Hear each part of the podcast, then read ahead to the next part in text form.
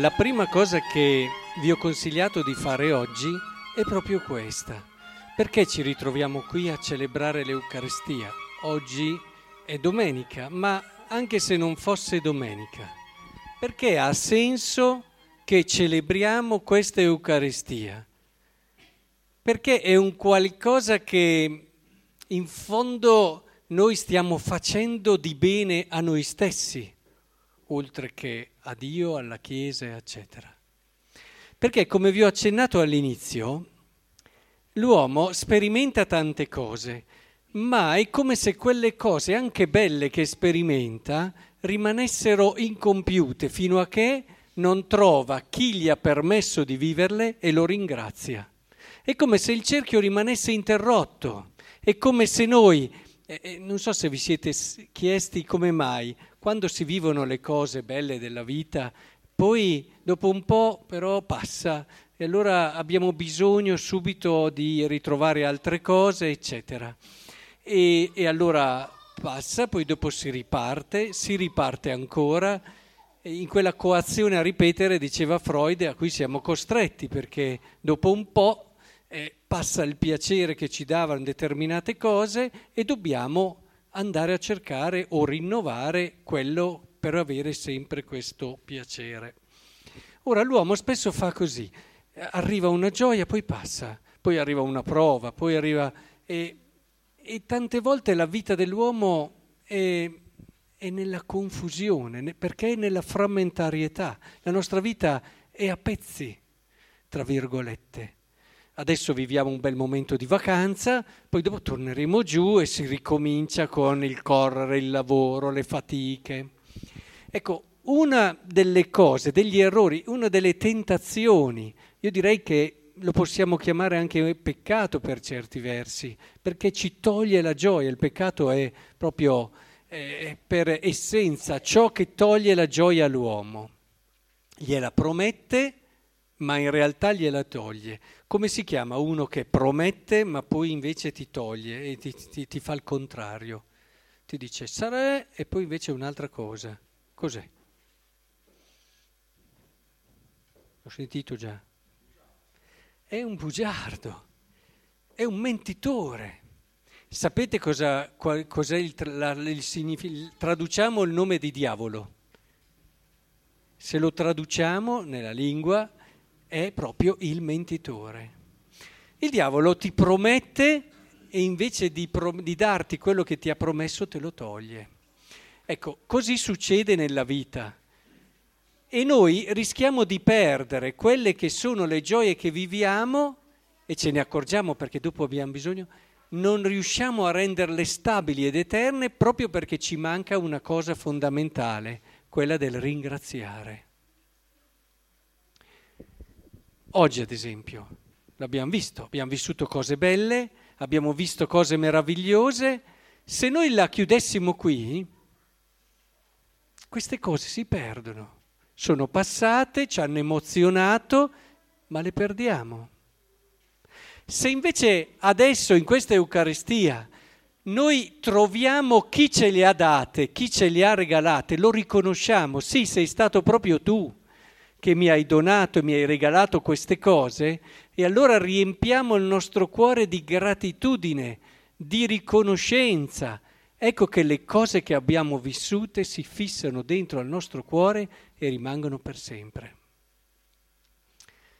E il grosso problema è proprio lì che tante volte noi ci fermiamo alla prima fase dell'emozione e questo non, dà, non ha radici l'emozione per, per sua definizione la, l'emozione, avete mai visto ragazzi fare surf? Hai mai visto fare surf sulla tavola sopra le onde? Ecco, l'emozione è così. L'emozione sta sopra, non ha radici, non è ferma. Bene, allora questo per introdurre un po' il momento che stiamo vivendo, che non è un momento tra i tanti è ciò di cui abbiamo assolutamente bisogno per dare compimento a tutto quello che abbiamo vissuto oggi. Ma questo vale per tutto. Penso a due sposi, due sposi che si amano, hanno vissuto momenti straordinari. Nel momento in cui con gratitudine vanno a cercare, no? Dico, oh, ma chi dobbiamo ringraziare? Uno si ferma a ringraziare l'altro, è un po' poco.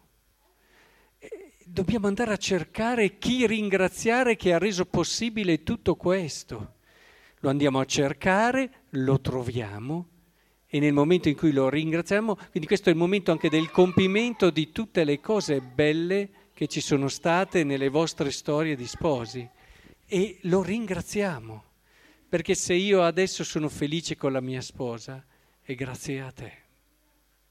Ma questo vale anche nei momenti di difficoltà. Eh? Andiamo a cercare chi ce l'ha donato e gli chiediamo, eh, eh, probabilmente c'è qualcosa che io non ho fatto bene c'è qualcosa che magari con superficialità ho trascurato, ma neanche con cattiveria le cose di tutto il giorno e di tutto il mondo che ci prendono, ci fanno correre. Aiutami a ritrovare il senso del tuo dono. Ecco, quando si perde il senso della gratitudine si apre sempre un abisso davanti a noi. Questo nella vita da sposi, avete mai pensato? Quando fate fatica a dire grazie all'altro, no? E allora sapete cosa si insinua? Si insinua la pretesa, eh, che è una delle malattie più terribili del matrimonio. Quando si fa fatica a dire grazie all'altro si perde il senso della riconoscenza e allora si comincia invece a pretendere, uh, correte ai ripari, c'è il pronto soccorso, bisogna andare subito al pronto soccorso, perché magari se sottovalutate quella cosa lì, e col, con le cose fisiche siamo bravissimi, appena c'è qualcosa corriamo là con le cose della relazione, malattie della relazione, siamo un po' più lenti. Invece lì bisogna subito andare al pronto soccorso, perché quando si insinua la pretesa è una malattia grave. Allora il venire a messa è proprio il momento dove noi ritroviamo il senso di gratitudine che rende vera e bella la vita perché compie tutto quello che facciamo. Se dopo una cosa meravigliosa noi non concludiamo con un grazie, ma magari concludiamo con un sentirci bravi, l'abbiamo persa. Le cose belle hanno bisogno della parola fine che le conclude, che è il grazie. Ora, nelle letture di oggi, questo per introdurre un po' il momento di, o- di adesso che rende vera la nostra giornata, e mi auguro davvero che questo sarà così per domani, e pur non avendo l'obbligo della festa, magari mi auguro che tanti di voi anche nelle giornate feriali sentano il bisogno di compierle, di concluderle anche nei giorni a venire. E la lettura di oggi ci aiuta perché io mi chiedo, ma qui Geremia eh, cosa ci vuol dire la lettura? Perché sono tanti eh, i messaggi, uno è un po' confuso. Ci vuol dire che si vuol far fuori Geremia perché dice delle cose che la gente non vuole sentirsi dire. Turba, turba, crea agitazione quello che dice.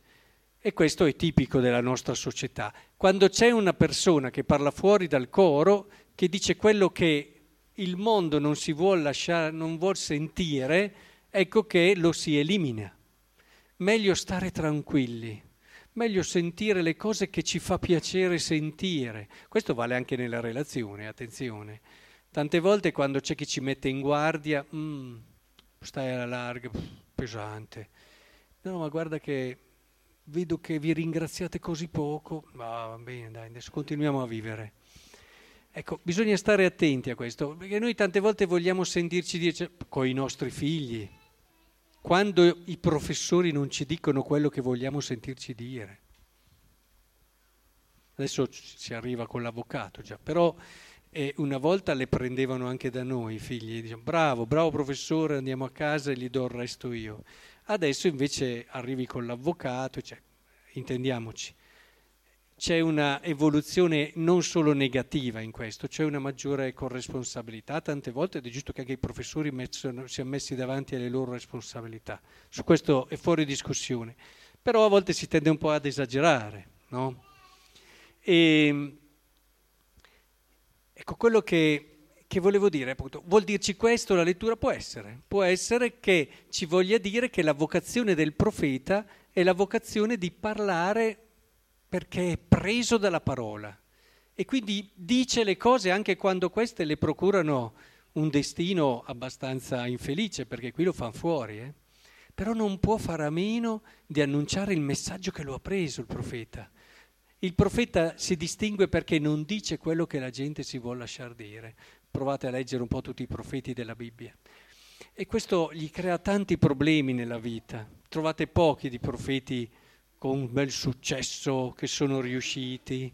Tanti magari umanamente hanno fallito, come ha fallito anche umanamente Gesù, che è stato profeta di un amore che, e di un Dio che non è stato assolutamente compreso.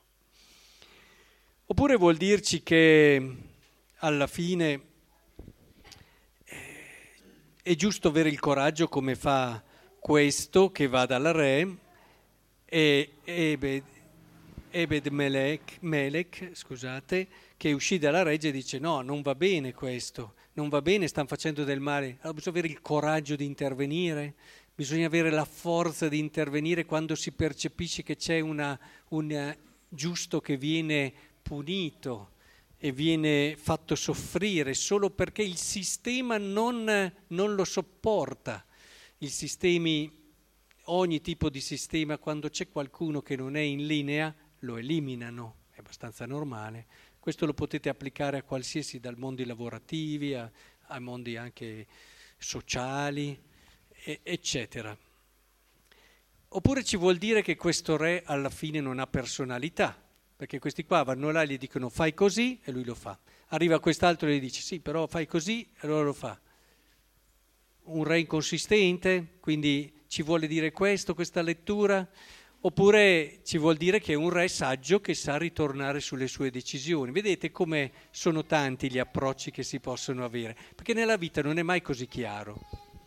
È molto difficile a volte distinguere una persona che sa ritornare sulle sue decisioni perché capisce che sono sbagliate e uno che semplicemente è fragile, non ha personalità e continuamente a seconda delle pressioni che ha si sposta da una parte all'altra. È importante che noi nel nostro cuore abbiamo il cuore di coloro che sono appassionati della verità. Ve lo dico subito, lo dice anche la seconda lettura non farete una vita facile dal punto di vista umano. Se voi cercate con tutto voi stessi la verità, bisogna cercarla costi quel che costi, altrimenti ve l'aggiustate per primi voi. Perché se uno vuole stare tranquillo nella sua vita, se la deve aggiustare in un qualche modo la verità e si deve tappare le orecchie quando la verità gli dice delle cose che non vuol sentirsi dire. Ce ne sono. Ho, ho, incontrato tante persone che del Vangelo sanno benissimo certe pagine, si dimenticano con facilità altre pagine e addirittura quasi ne contestano altre ancora. Eh, ma molto diverse, non so, c'è chi è più, anche più portato a certe pagine del Vangelo, cercate di essere vicini a, agli ultimi, eh, state vicini ai poveri, eccetera. C'è chi è più portato invece ad altre pagine di Vangelo, dove si parla del, del, cuore pulito, retto, libero, della libertà, del vivere con libertà. C'è chi appunto è appassionato di questo Gesù che non ha paura e non ha timore di tutti coloro che e ama la verità. Insomma, potremmo vedere tantissime pagine, quelli dove si vede ad esempio che condannano la, l'adultera e allora lì dice, oppure quelli che si mettono dall'altra parte e colgono più l'aspetto della misericordia, insomma. Capite che del Vangelo ci possiamo mettere e possiamo selezionare le pagine. Di modo che se io faccio fatica in una certa cosa, io quelle pagine che parlano di quella cosa lì le giro veloci, no? Funziona così di solito. Le giro veloci, non mi rimangono dentro. Oppure quelle che, insomma, ecco, il profeta no. Ecco, se volete vivere una bella vita, una bella vita non sarà una vita facile, eh? perché questo bisogna che ve lo dica per onestà, ma sarà bellissimo vivere fino in fondo. Magari non vivrete neanche tanto il mito no, del vivere, però sarà una gran bella vita, una vita di fedeltà, una vita di libertà, C'è una libertà più grande di essere anche liberi dalle proprie paure, per certi versi, e liberi dal bisogno di essere accettati e accolti da tutti? Dire proprio di no. Ma poi ci sono tante forme di libertà che vi accorgerete, vivrete proprio stando vicino al Vangelo. E allora capirete meglio anche il Vangelo di stasera. Sono venuto a gettare il fuoco sulla terra. Quanto vorrei che fosse acceso ho un battesimo nel quale sarò battezzato, come sono angosciato finché non sia compiuto. Vedete, Gesù ci spinge, non la pace che qui è intesa come tranquillità, eh? la pace è un valore, ma noi confondiamo le due cose. La pace non è assenza di guerra. Eh? A volte dico, cos'è la pace? Quando non ci sono le guerre. No, come dire a una persona tu non sei in pace perché sei tranquilla. Perché quando non ci sono le guerre, come anche la tranquillità, basta il primo scossone e torna un problema. La pace invece è sapere affrontare tutte le situazioni e le cose con una pienezza di senso e di significato. È il compimento la pace tu riesci a dare senso, significato e compimento a tutto, può succedere qualsiasi cosa, ma tu hai un serbatoio dentro di te di significato e di senso grazie alla tua fede, grazie alla tua maturità umana, grazie alla tua libertà, che ti permette di affrontare tutto. Il battesimo sia compiuto, questo vuol dire compiere l'esistenza. Insomma, questo è quello che un po' oggi desideravo condividere con voi. Proprio perché abbiamo bisogno di credenti, di credenti autentici che cercano la verità, l'annunciano agli altri anche quando è scomoda. E allo stesso tempo vivono ogni giorno in quella bellezza di significato e di senso che il loro orizzonte, la loro fede gli dona. E in questo non manchi mai il grazie che dicevamo all'inizio. Eh? Alla sera di ogni giornata, se avete la possibilità, con la messa è un grazie ancora più bello, ancora più pieno. E lo sapevate ragazzi voi che cosa vuol dire Eucaristia? Da dove deriva? Dal greco, questo te lo dico io. E il significato è rendere grazie. Quindi è proprio quello che ci siamo detti oggi e quello che io mi auguro possiamo vivere insieme.